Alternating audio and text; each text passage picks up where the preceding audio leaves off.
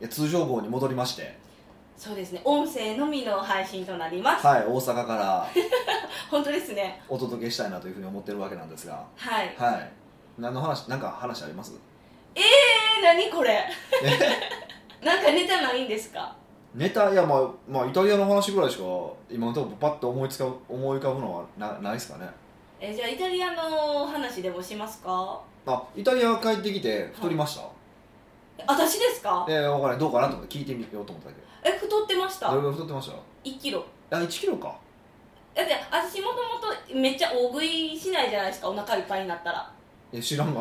ななんか俺がし今知ってる全然喋ってきたけど知らんからねですからそのヒデさんとご飯やったら出されたものを全部食べなあかんっていう風習でもないじゃないですかあまあそうですでねお腹いっぱいやったら別に残してもいいようやから、うんこうあのほんま無理って思ってたからいやもうお腹空かなかったです逆に言ったらまあいろんなとこ行ったからねそえでも今回でそんなお腹いっぱいになるほど食べたっけうはいお腹逆に空きましたか私そんな空いてなかったですよずっと常にああいや俺僕結構空いてましたよだから朝食べてないんで毎回と私もあ途中からかな僕はほら先に入ってたじゃないですかで途中で体重測れたんですよたまたまホテルに着いててでそれ見たら3キロ太ってたんですよ3キロも3キロあこれやばいと思ってそこからちょっといろいろ調整をかけたら、まあ、帰ってきた時1 5キロ増ぐらいにあ収まったんです収まりかましたねえそんなに食べてたんですかいやめちゃめちゃ食べてましたよねやっぱりあのん小麦粉がメインやからですそかうね僕特に多分小麦がね弱い弱いというか小麦に反応しやすいなってやっぱすごい分かりましたえどういうことですか小麦に反応するってなんかその太りやすさってパターンあるんですよ脂肪に太りやすいとか炭水化物に太りやすいとかなんかいろいろあるんですよへーあってで僕やっぱ結構その炭水化物で太りやすいなっていうのはあってで特にまあそれはやっぱ体調の問題もあるんですけど小麦を食べると体調が悪いんですよね僕やっぱどっちかっていうとアレルギーとかじゃなくてですかだからあの遅効性アレルギーになったりジョコビッチやったっけ全然知らないですよあジョコビッチでいててあのテニス選選手だったっけでうん一時期ベスト去年一昨年ベストセラーになったんですけどあの食べてなんかブワーってこうジンマシンが出るとかって分かりやすいアレルギーじゃないですか、はいそうじゃなくてなんとなくその体の炎症レベルを上げてしまうみたいな そんあなのそう遅効性アレルギーっていうのがあるんですよへーでそれはね僕ないんですよ検査したんですよそのジョコビッチの本を読ん で僕遅効性アレルギー検査はしたんですよしたんですだからこれが良くないっていうのは僕全部もう分かっててでていうかあんまり僕はあんまないんですよ一応この数値は高いけどアレルギーとは言えないぐらいですよねぐらいなんでうんうんあのだから基本はアレルギーないその遅効性アレルギーに関してはねないんですよなんですけど小麦を食べた時と、まあ、量も多いと思うが多いとかもしれませんけどねあとカレーを食べた時はもうその後体重いですよねへえ何なんですかねそうだからそれは何なのかちょっと正直分かんないんでなんあかんまり本当は体が好きじゃないってことなんですかね体は好きちゃうけどヒデさんのあなんていうか舌は好きみたいなうん、パスタはねすごいパスタとかピッツァ好きですからねカレーはねそんなに別にむちゃくちゃ好きなわけでもないんでカレー食べてるイメージあんまないですしカレー食べたらすぐ眠たくなるっていうイメージしかそなういで眠すたくなるからそうめっちゃ寝寝寝寝るでしょでもこの間ねたまたまちょっと病院行ったんですよ帰ってからあのー何の病院ですかえ何の病院に行ったんですちかょっとあの朝から言いたくない病気なんですけ どそうそうびっくりしたえその話してなかったっけえ今あのそう言われて思い出しまあしわかたりまねしたちょっとイタリアであの行って初日から3日間ぐらいちょっとトラブルがうんありまして、それはねあこれ俺死ぬかもしれへん って思って困る寿命寿命来たかもしれへんと思ってで、まあ、病院検査行ってきたんですけどで、まあ、全然大したことはなかったんですけどね新しいことなかったんですねなかったんですけよどでその時の帰りたまたまカレーあの食べもなんか食べようってランチの時間だったんで食べようかなと思ったら結構な人気のカレー屋さんがあったんでへえそこ食べたんですけどでそこのカレーは、ね、重くなかったんですようんではたと思いついたんですよよく考えたらカレーにも小麦粉使われてるじゃないですかえあのルールのとろみとかつけるのにへええっいや知らんルーにあ、ルそうーか、自分らあれやもんね、あの、カルレーー、はルーあの、バーモントカレーとか、あの割って入れるやつよね。じゃなくて、あのカレー粉で作る場合って小麦粉入るんですよ。小麦へ粉えとあのカレー粉炒めて、あの、やるんですよ。でとろみつけるのはそうなんで、あ、でそこはとろみのないやつだったんですよ。なんかネパール人がなやなんかやってるとこ現 で、地のやつそう、だから混ぜカレーみたいな感じだったんで、へえ全然眠たくならなかったんですよ。で、やっぱ小麦やなっていうのを、と最近感じてきててじゃあ結局じゃあパスタも食べても眠たくなっちゃうってことですよねパスタもねピッツァも眠たくなるんですよねえー残念ですね好きなものやのに眠たくなるって まあそうですよねなんかジョコビッチの実家はそれこそピザ屋やったらしいですからね、それこそ残念すぎ る残じゃ念なすいぎますけどねあのまああのまあそれはちょっとあれですけどそうそうだからそれはちょっと最近自分の中で分かってきたんで、まあ、食べる時はもうあと寝てもいい時とかうん食べますけどねだから僕はなんか健康に悪いから食べへんとか言わず気が知れないんであんまりえどういうことで健康に悪いよって言われたものを食べる人ってことですかいやいや僕だから別にジャンクフードを否定したことはないんですよあそうなんですか僕あれなんですよ一平ちゃんとか好きなんでへえ似合わないとかなんかうまい棒とかも好きなんでなるべく食べないようにはしてますよ、うんでもじゃあた絶対食べないか食べへん絶対食べへんやつがいてるじゃないですか、うんでなんかもう健康に悪いからとかでベジタリアンとかいうやつもいてるじゃないですかそんな理由でベジタリアンになれとまかす見てるしあと動物殺すのかわいそうやからベジタリアンとかいうやついてるじゃないですか、あーはいじゃあ植物は生きてないんかって話でしょ、まあ、あの辺のね感覚のもうちょっとわけのないやつわけはわからんなと思ってるんですけど、まあ、それ置いとい て置いといてあのそうそうだから何かこう食べないとかっていうのは僕はあんまり嫌なんですよ例えばそれだ例えばね例えばこれよく言うんですけど肉を食べなかったら10年長生きできるとするじゃないですかはいやった俺肉食って10年早う死ぬわって思いません、うんええーちょっとそんなん知っちゃったらためらっちゃいます食べるのにいやでもそれは分かんないわけじゃないですかそれ今理屈の話やからはい普通分からんわけでしょって考えたら、だってその1日3回ないしは2回は食事の時間があるわけでしょ、って考えたらなんかねあのそこを楽しくしないといけないと僕は思ってるんですようんそこを楽しくできなければ、まあ、人生のうち少なくとも1時間か2時間ぐらいは1日に1時間半ぐらいですかの時間はすっごい暗くて楽しくないものなわけでしょあ食事の時間ってことですかそうむっちゃ悲しいじゃないですかそんなんて人生としてもうそこが一番いきなり無駄になるんですよもう食でそんなに考えますいや俺考えないですよ気がしてないですよだからえ悪いって知ってるからまあ食べへんそれだけただいやそれでいいんですよいやそれでいやそれが好きなものだとするじゃないですかだからおにいやお肉が嫌いでお肉食べないですだったらいいんですようんでそれをなんか動物がかわいなんか生きてる人生きて生きてるものを殺すのがかわいそうだからとかわけのわからん理屈言ったりとかそれとお前最近も殺してるやんけって話でしょゴキブリも殺してるでしょお前何も食わんと死ねよと思うじゃないですかいやそ最後は思わんいや僕めっちゃ思いますよいやなんかそうなんで生きるってことは何かに今迷惑をかけて何かの命をいただいて生きるわけじゃないですかなんかその感謝の念がないやつの気が知れないんですよでまあさっきちょっと置いといておー確かになんかまあちょっと何を言いたかったかわからないんだ小麦の話からそんなになっけちどゃうあそうそううそうなのであのーそうん何かをやめるそういう理由でね嫌いだから何かをやめるとかまあ、結局それですっごい悪い反応が出るからやめるだと全然わかるんですよあとまあ宗教上の理由とかだったら全然わかるんですけどそうじゃない理由で何かを食べないっていうのは僕全然意味がわからないし僕はそういう人にはなりたくないなと思ってるんですよでせっかく1日、まあ、2回食べたと、まあ、2回だとしてもあと何食ね人生何何食食べれるか知らないですけど、うんって考えたらねもうちょっとこう真面目に食事をとった方がいいと思いますよマジで真面目にいやでそれこそ命いただいてるわけじゃないですかはいそこでまずく食べるっていうのはその命をなんか粗末にしてる感じしませんあーまあそう言われたらそうやしちょっととばっちりやったらまずく作る店が悪いって思ってしまいそうます、そうね、そうでしょだから えでもそれは多分その食材に対する感謝の気持ちもないからじゃないですかお店がそうそうそうで僕は思うんですよやっぱりリスペクトをすればどうやったらこれを美味しく食べさせられるかって考えるはずなんですよ普通に考えればうーんと僕はね僕の少なくとも僕の思考ではね僕の浅い思考ではそう思うんですけどみんなどう思うか知らないですよ、でで思ってるからなんかねもっと食事とか大事にしたらええのになって思うんですようーんでもう一個ね僕結構食事を大事にしろっていう理由があるんですよへー何かっていうと食事ってよほどね、まあ、むちゃくちゃいいものを食べたとしてもマックスまあまあ10万じゃないですか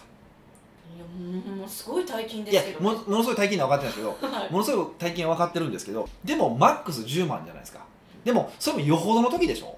そうで一人大10万ってことですそようねそう大抵超高級店って言われるとこ入っても1人3万から5万で収まるじゃないですかは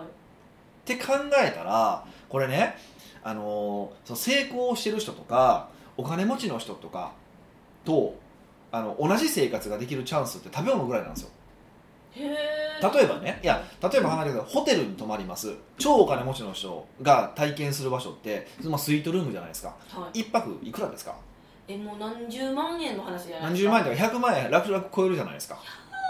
無理でしょは車どうですかい何千万何億でしょ無理じゃないですかはい家無理でしょっていうふうに考えていったらそのお金持ちとか成功した人とん同じないしはそれに近しい体験が一番しやすいのが僕食事だと思ってるんですようんそう言われてみたら確かにって今思いましたそうそうそうだからこそあの食事はあんま妥協しない方がいいなと思っててううんだから1か月に1回ぐらいでもそういうなんていうんですかマックス10万円ぐらいの美味しいものを食べに行くっていうそうそうそうだから普段からそんなものを食べましょうとも言わないですよだから美味しいものを食べればおいあの何か毎日は美味しいものを楽しむっていうふうにすればいいと思う思うんですよねであのーでたまに、まあ、1か月に1回は多分大変だと思うんで2か月に1回3か月に1回でいいからそういう、まあ、3万円5万円10万円みたいなすごく超一流と言われるような店に行ってみてそれを味わってみる体験してみるっていうのもすごく大事だうんうんし、そうするとまた違うものが見えてくるしねへえっていうふうに考えるともっともっとうんなんか人生も豊かになるなるんじゃないかなと思うんですよだしねなんかほらしょうもない、ね、飲み会とか行って5000円でまっつい居酒屋の飯食うぐらい食う暇あったらねそれ行くんやめてねああ食べてってこ食とべでたすからいいじゃないですかまあでも懇親会って大切じゃないあ懇親会じゃなくてってことですかいやそのだから僕もセミナーの懇親会とかほんまは僕はもうなんかいいとこにしたいんですよえー、もうヒデさんのいいとこなんてもう怖いじゃないですいかやだからそのいてなやるいじゃないですかやいいとこって別にだからあのーそんななんか何枚もするとこじゃなくても美味しいとこっていっぱいあるわけだから、うんそういうとこにしたいなってのは正直思いとしてはあるんですよね、ううんんただまあなんかね、あのーセミナーできる場所とあのそういう店の場安くて美味しいところの場所ってちょっと離れてたりとかするしそうですねあとこう個室がなかったりとかしてゆっくり話せないとかっていうのがあるから一応やっぱ懇親会で話せるってことが結構大事じゃないですかはいまあ、そういうことを考えると、まあ、仕方なくねチェーンの居酒屋使ってますけどもうなるべく使わない使いたくないしで多分懇親会来られたセミナーの懇親会来られたら分かると思いますが僕多分懇親そういう系の居酒屋でやる懇親会の8割はご飯食べてないですよねそうですねサラダで終わりますよとねかだけ食べて、 まあ、サラダも食わずに、えーその後食事に行くじゃないですかはっていうふうに僕はもうなんか栄養もうなんかいいもので入れたいんでい、その時ってお腹空いてる時やったら食べたいってならないんですかそれも我慢ってなるんでなすりかなりますよだからちゃんとそれ計算してラランチの時間を遅らせるとかちょっと間食入れるとかうーんしますね、なんかそうですね、うん、なんあれですよで一回あのアンジャッシュの渡部さんはいとかとねご飯をしたことがあったんですねああったんで昔すか、ねあったんですけどでその時にあの彼が言ってたんですけどあのいいものは太らないって言ってたんですよへえいいもの食べれば太らないって言ってたんですよはであれって、まあ、それ暴論やなと思ったんですけどでも感覚は分かるんですよすごいどういう感覚ですかいいもの食べて太らないってどないやねんっいてやななんていうかなあのもちろんそれを、ね、連続し続けたら太るんでしょうけどやっぱ体にいいものを食べてる感じがするからおはいで美味しいって満足するわけじゃないですかだからかな あでもヒデさんもあれってなってるじゃないあでもねいでも科学的にねあの味にこだわる人は太らないっていうあれがあるんですよデータがあってここれなんでなのかっていうとねすごく分かりやすくてえ何ですかあのー美味しいものを食べると美味しいっていうことに満足するんですようんうんでも味にこだわらない人って量で満足するんですよまあお腹いっぱいって満腹感ってことですかそう満腹感で満足をしようとするから満足させるポイントが違うんですよ自分の脳をうーんなので結果的に量は減るっていうのがあるらしくてあ美味しいって思いながら食べてたらってことそうですかそうそうそうそうそうへえだからあの渡部さんが言ってた言葉はあながち間違いじゃないなと思ってるんですよ最近まあぶっ飛びすぎてますけど特ねに科学的なそそそれ言われた時はまあなんとなくわからんではないなと思ったぐらいなんですけど最初最近そういう科学的ななんか話が出てきてあ面白いなと思ってたんですようーんうんえ美味しいそのご飯をうん何ヶ月に1回とかってヒデさんはどれぐらいの時に行き始めたんですか僕多分でもね昔からなんですよ食事に対しては異常にこだわるんですよえー、だからあの実はあるんですけどあの母親が中学校高校生ぐらいの時だと思うんですけど母親があのかぼちゃを炊いたんですよねうんでかぼちゃを炊いてかぼちゃを食べた時に「これ味の素使ったやろ」って言ってうあの分かったっていう伝説というか の、まあ、持っててん味の素使ったらダメなんですかいやダメだとは思わないですよ僕はだから味の素別に否定派ではないんですけど使わなくていいものは使わなくていいと思ってるからでたまたまそれも母親も使わないんですよもともと普段はでもたまたまあのなんかもらったから捨てるのもったいないと思って使ったらしいんですけどそうそうでそれを気づくぐらいなんか食事には非常にこだわるタイプだったんでうん昔から初めて買った漫画は「ミスター味っ子」今もう机の上にもありますけこどれミミスター味っ子2ですけどね2つ目に集め始めた漫画は「おいしんぼ」ですからねえー、なんなんでそれでよう料理人にならなかったですねあだから当時料理人になりたいと思ってましたよまあ小学校6年生の時の卒業アルバムには、えっと、僕の夢はフランス料理のシェフって書いてましたよそこはイタリアちゃうかったんちかゃいうちゃうかったんですよちゃうかったんですよでえっとで中学校の時に思ってた夢はえっとね日本料理の人やと思ったんですよ和食の和食のかっこいいいと思ったんですよいで高校になったらあ料理人の世界厳しそうやなと思ってちょっと諦め厳しいしなんかあんま儲からん感じするし嫌やなと思ってやめたんですよえー、そんなんでやめるもんやったんです、ね、あ僕はね僕らだから大して夢じゃないんですよもう雰囲気だだって「紅白歌合戦」見たその後俺歌手になりたいわと思ってたりとかするぐらいなんですぐ影響されるタイプなんですよね見えないのにねそうすぐ影響されるんで特に子供の時はだからあのそうでしたねえ親が味えの食にうるさかったんですかもともとベースがそうでもなくですかむちゃくちゃうるさい家ではないですけどでもどっちかっていうと食い地は食い地張ってる家ですねやっぱりへえあそこのが美味しいって言って買ってきたりとかもするしうんなんかやっぱり幼い頃からそういう意識があったんですねまあ、原体験としては多分あるんでしょうねだから食事に関しては本当にうんねまあ最近思うんですけど、は美味しいっていう要素に、はい食事の味とその誰と行ったかとかも重要な要素になりませんか ああそれは別ですよバッサリやんだってアジアもんえでもむっちゃ嫌な味人となんかすごい変な空気うんで食べる料理って美味しくても美味しくなくないもでうすか逆にそういう空気やったらね料理に、ね、集中できるから ね料理の美味しさにもっと集中できますよ変わってるえもう変わりすぎてただ味になたらだえただでも店に対する印象はだ例えばその時に次あの店行きたいなと思う時に思いつくのはどっちかってやっぱいい人と行った時ですよね当然おーじゃあ脳に焼き付くから味はやっぱ関係ないってことですかいやほんまはあると思うんですよ実際はどっち いやあるけどどっちなんですか客観的に見ればほんまはないはず本当はないはずなんですよ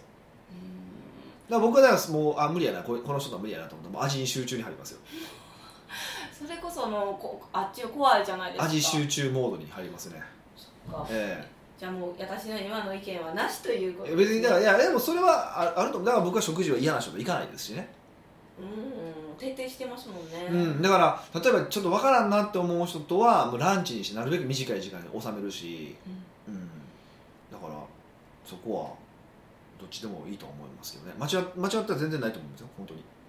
じゃあまあ今月から12月ですしみんなクリスマスの時にいい店行こうではないかとそうですねなんかお年玉もらったらそのお年玉お年玉を食事に使ってもらえればなと思います ダブル2ヶ月も連続でいいとこ行くんですかいや大人やのにもらうんかいって言ってほしかったんですけどねまあいいほでらすきまんま北岡秀樹の奥越えポッドキャスト奥越えポッドキャストは仕事だけじゃない人生を味わい尽くしたい社長を応援します改めまして北岡ですミカですはい今今日日ははですねおニックネームサリーちゃんからの質問を取り上げましたはなんか今早口にしていタイトル言わないようにしてますよねやっぱりバレますバレてますよバレバレまとめる時間がなかったんで読みます、はい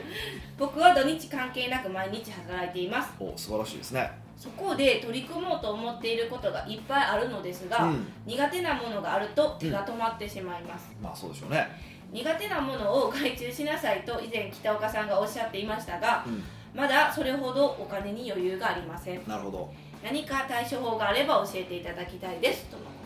となるほこれはねどうしますか前これどれぐらい前ですかね23か月ぐらい前ですかね結構最近この話題を取り上げたような気もしますそうですよねあの外それでもが頑張って外注しろって話そだったんですけど、まあ、とはいえ、まあまああの最終が本当に早くしてほしいんですよだから給与を増やす暇があったら外注しろっていうのはあるんだけど、とはいえ初めの方そういうわけにいかない時期はあるのも分かってるうしおじゃあ何か対処法があるってことですいねやだってよく考えてよく考えて、いや僕も一番初め一人でビジネスやってるんであんな苦手な事務作業も一応やってるんですよやってたんですかやってたわなんかそこ信じれないんですよ、ね、やってたわそうなんですねやってましたやってましたえそれはうん本当に苦手やけど、うん時間をかかかけてでもやってたんですよか会議でここかかってやってました苦手やけどけ ど、苦手なことヒデさんめっちゃ時間かかるじゃなうん、いでかすかかるんですよその時間例えば2時間以上かか2時間ぐらいかかるはものを2時間ぐらいかけてやってたんですかいよ寄ってましたよだから普通だから美香さんが2時間で終わる仕事を僕は14時間とかかかるわけじゃないですかそれ14時間でやってたんですかでも最初はでもねこれねはい必殺技があるんですよ、何実はなんで前言ってくれへんかってんって今みんな思ってますよリスナーリスナーの方いや大した話じゃないんですけどいやだから例えばそのやらないといけない事務作業ってどんなものがあるかっていうと、はいまあ一番初め企業の社手とかだったら僕らだったらあのーほら経理系の入力とかじゃないですか毎月毎月数字出さないといけないからああそうですねでああいうのってすっごい時間かかるでしょでもみか今ね美香さんはどれぐらい時間かかってるかわからないし、まあ、今ね昔と今って分量が違うから当然そうですねく簡単に比べられないと、 ね、比べられないと思うんですけどはいでもあの早く終わらせる方法って一個だけあって明日税理士が来るってなったら頑張るじゃないですか、まあ確かにそうだって出さなきゃいけないですもんねそうさすがに頑張るじゃないですかうんだからそれだけですえ全然わからないよえ何税理士が来るからっていいやうだ から話だからい終わやっちゃったじ違ゃなういだからだから例えばじゃああー美香さんの力で5時間で終わる事務作業がその経理の入力があったとするじゃないですか、はでその時にえーっとまあ、一番いい方法はじゃあ例えば僕僕なら3倍の15時間かかるから15時間前からやろうかっていう方法も一つあるんですよいうんうんでもこれは効率悪いじゃないですかうんどでも仕方ないみたいでしょだからどうするかっていうと税理士が来る5時間前からやればいいんですよほらもう間に合わそうと思って必死でやるじゃないですかなそのうまくいきますかこれがねうまくいっちゃうんですよねえそれはなんかヒデさんの能力だからとかじゃなくてですかあもちろんだからあのはねだから初めは5時間にしなさいとは言わ言わないですよ初め10時間とかやるとかもいいんですけどあのなんとなくは仕事の分量って分かってくるからうんでそこでこう縮めていくっていうまあちょっとずつね次は9時間にしてみる8時間にしてみる6時間にしてみるってやっていって短くしていけば5時間でできちゃうじゃないですか、はいっていう話えでもそれはうんなんか税理士さんが来る話じゃないですか、はいえでもこのサリーちゃんが苦手なことが、はいその経理入力がじゃなくてなんて言うんですか違う普通の、まあ、業務やったとしたら、はいえどあするのあそうそうそうだからいやあくまでだから今の例え例え話なんで 僕はそうしましたって話なんですよではい何が言いたいのかっていうと結局これ環境の力なんですよ環境の力だから例えば夏休みの宿題も、ね、最後の2日間でできるわけじゃないですかいや頑張るけど頑張ってやるじゃないですかそれを何でかっていうとやらないといけないからやるわけでしょは何かっていうとそれやらないといけない環境があるからやるわけじゃないですか先生に怒られるとか恥ずかしい恥かきたくないとかっていうのがあるからやるわけじゃないですか。うんっていうふうに考えたらそういうふうにやらざるを得ないような環境を作ればいいんですよ。いやらざるを得ない環境をえだからどうやって作るんですかだだから例えば例えばですよこれいやこれはだから人によって違うから何とも言えないんですけどね。はいでも例えば、あのーそうですね例えばステップメールを書かないといけないと、うんでもなかなか書けないんですみたいな結構多いじゃないですかこういう人結構多いですよね、どうするのかっていうと例えばステップメール書かないといけない人が3人ぐらい集まってみんなでカフェで5時間集中してやりましょうと終わってみんなで発表しまいましょうってやったら頑張って書きません書きますね書きますよねえあつまりああれってことですか仲間と一緒にす何かをするってことですか、うん、仲間も全然構わないですよだから例えば僕なんかやったのはあのーまあ苦手なとここととかではないけども、えっと、でもスピードを上げたいからっていうことで自分にコンサルタントをつけたって話をした何回かしたことあると思うんですよ要はコンサルタントをつけてこれやりますって宣言して次回までにちゃんとやるってやらないといけなくなるじゃないですかそうすることによって僕格下のコンサルタントできませんでした言いたくないからね変なプライドや そう安いプライドなんですけどでそういうことなんですよっていうふうにしていって無理やりそういう環境を作っていくっていうのがやっぱ一番だからやだからここは何がいいですとは正直言えないんですよだって人によって違うわけだからなあどんな環境がいいっていうことそうそうそうそうでも一つはやっぱ人がいるっていうプレッシャーっっていうのはよく聞くしあとあ人がいてその、うん、いていつまでやりましょうって言った約束って結構強いしあと自分の先生とかに見てもらうっていうのも強いと思うしっていうのはあると思いますで他にもあともう一個あるのがそれも環境の力ではあるんですけどねあの他で同じような感じでできている人を見るんですよ苦手なことをやいでもやってる人とかとかっていうよりは例えばねこれもよく言う話ですけど懇親会に出た方がいい話を僕よくするじゃないですか、いその時なんでなのかって話で、まあ、いろんな理由はあるんだけど一番の理由は講師が、えーただの人だっていうことを知ることだっていう話をうんしてるでしょはい要は飲みの場に行って懇親会で喋ると要はやっぱ壇上に立って喋ってる時の講師っていうのは、まあ、要はある意味こう外向けのモードになってるわけだからこうすごい人に見えるようにこうやってるわけじゃないですかはいでも懇親会になると酒も入ってくるし、うんね、どうでもいい話もしたりとか下手したら下ネタでテンション上がってたりもするわけじゃないですかそうするとあこの人も普通の人なんだなって分かるとじゃあこの人100万円稼いでたとするとあこの人でもこんな普通の人でも100万円稼げるようになるんだっていう感覚を得られるからはいで自分も100万円稼げるんだって信じられるんですよ。うんということで100万円信じるための行動が無駄じゃないっていう感じになるから100万円稼ぐための行動が取れるようになるんですよ。苦手やったこととか苦手意に識がちょっとなくそうあなっくなたあったとしてもそうまあでもそれでもこの人がだから一個進まない理由ってこれやってもうまくいくんかなってもう不安があるじゃないですかうんあるからやってみ味がないかもしれないっていう不安があるからやらないってことも結構あるわけででもそれがこういうふうになんかねあ横であこういうふうにうまくやれてる人がいるんだじゃあ自分もできるに違いないと思えるからより頑張れるってのもありますよねへえじゃあ似たようなステージの人とおったらいいみたいなそう感そうじじゃないですかたくさん集まっていって、えー、とそこからこう飛び抜ける人は絶対出てくるからそういう人を追いかけていくとかもいいと思うしこう先生に見てもらうってのもいいと思うんですよ、うん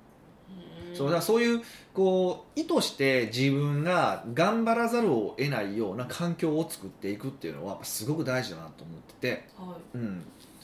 だから、あの今リリースしてるコンサルタント向上委員会っていうのは結構その意図で作ってるんですよ、うんどんなやつですかでまあ基本的にはフェイスブックページの中で僕とあの成田さんって言ってすっごいコンサルタントがいてるんですよ私はお会いしたことないですよあないっけあのーそう本当にもう赤字の企業をボコボコ黒字化させていったりとかへえすごいでまあ、うみんなが名前知ってるようなあのー企業にコンサルティング入ったりとかしててもう本も13冊ぐらい書いてるんですよすごいじゃないですそうかそう超一流のコンサルタントなんですよでもその超一流のコンサルタントが尊敬するのが僕なんですよ、なんでということは僕は超超一流ってことにしてもらっていいですかそうですね最上級しなきゃいけないですけどなんでやろいやまあ、あの起業したての時に僕がアドバイスでバーンっていったっていうのはまあそれだけなんですけどうへえだから正直あの人の能力なんですけどね僕の力はほとんどないんですけどでもまあ今もだからそれ長くさせてもらっててあ今も仲良しなんですね長い長いし長いしであのでその僕がどうやってうまくいったのか聞きたいみたいな話をされたんですようんでだからそれでこうインタビュー受けて動画を撮影していってるんですけど、まあ、そのその動画を、えっとでこう撮影してそれをまあお見せ会員さんに見せてかつそのフェイスブックページなのでみんなでこう進捗とかをね報告し合ったりとかしてはいこう行動せざるを得ないような感じにしていこうかなと。えなんかコミュニティってことですかまあコミュニティって言い方していいんか分からへんけど僕は環境を作ってると思ってるんですけど要はあのこれから年収1000万ぐらい稼ぎたいという人たちうんに、まあ、こう入ってほしい入ってもらってそういう環境も用意するし必要なノウハウも用意するしっていう感じですかねへえそれをフェイスブックでするんですねそうなんそうなんですよなんでしようと思ったんですかいや成田さんにやって「くオださンライいンサロンしましょうよ」って言われたんですよ「してくださいよ」って言われてええででどうやったんですかでまああのーやっぱりこれこれも前昔言ったことがあると思うんですけど男性同士がこう頻繁に会う方法ってねやっぱり仕事一緒にすることなんですよへーだから最近って寺本さんと僕あんま会えてないんですよ僕大好きなんですけどちょっと悲しそうな名じゃない悲でしすい かんですよ半年に1回ぐらいしか空いてなくて、はいでだからそれもだからどっちかがご飯行きましょうみたいに言うから行ける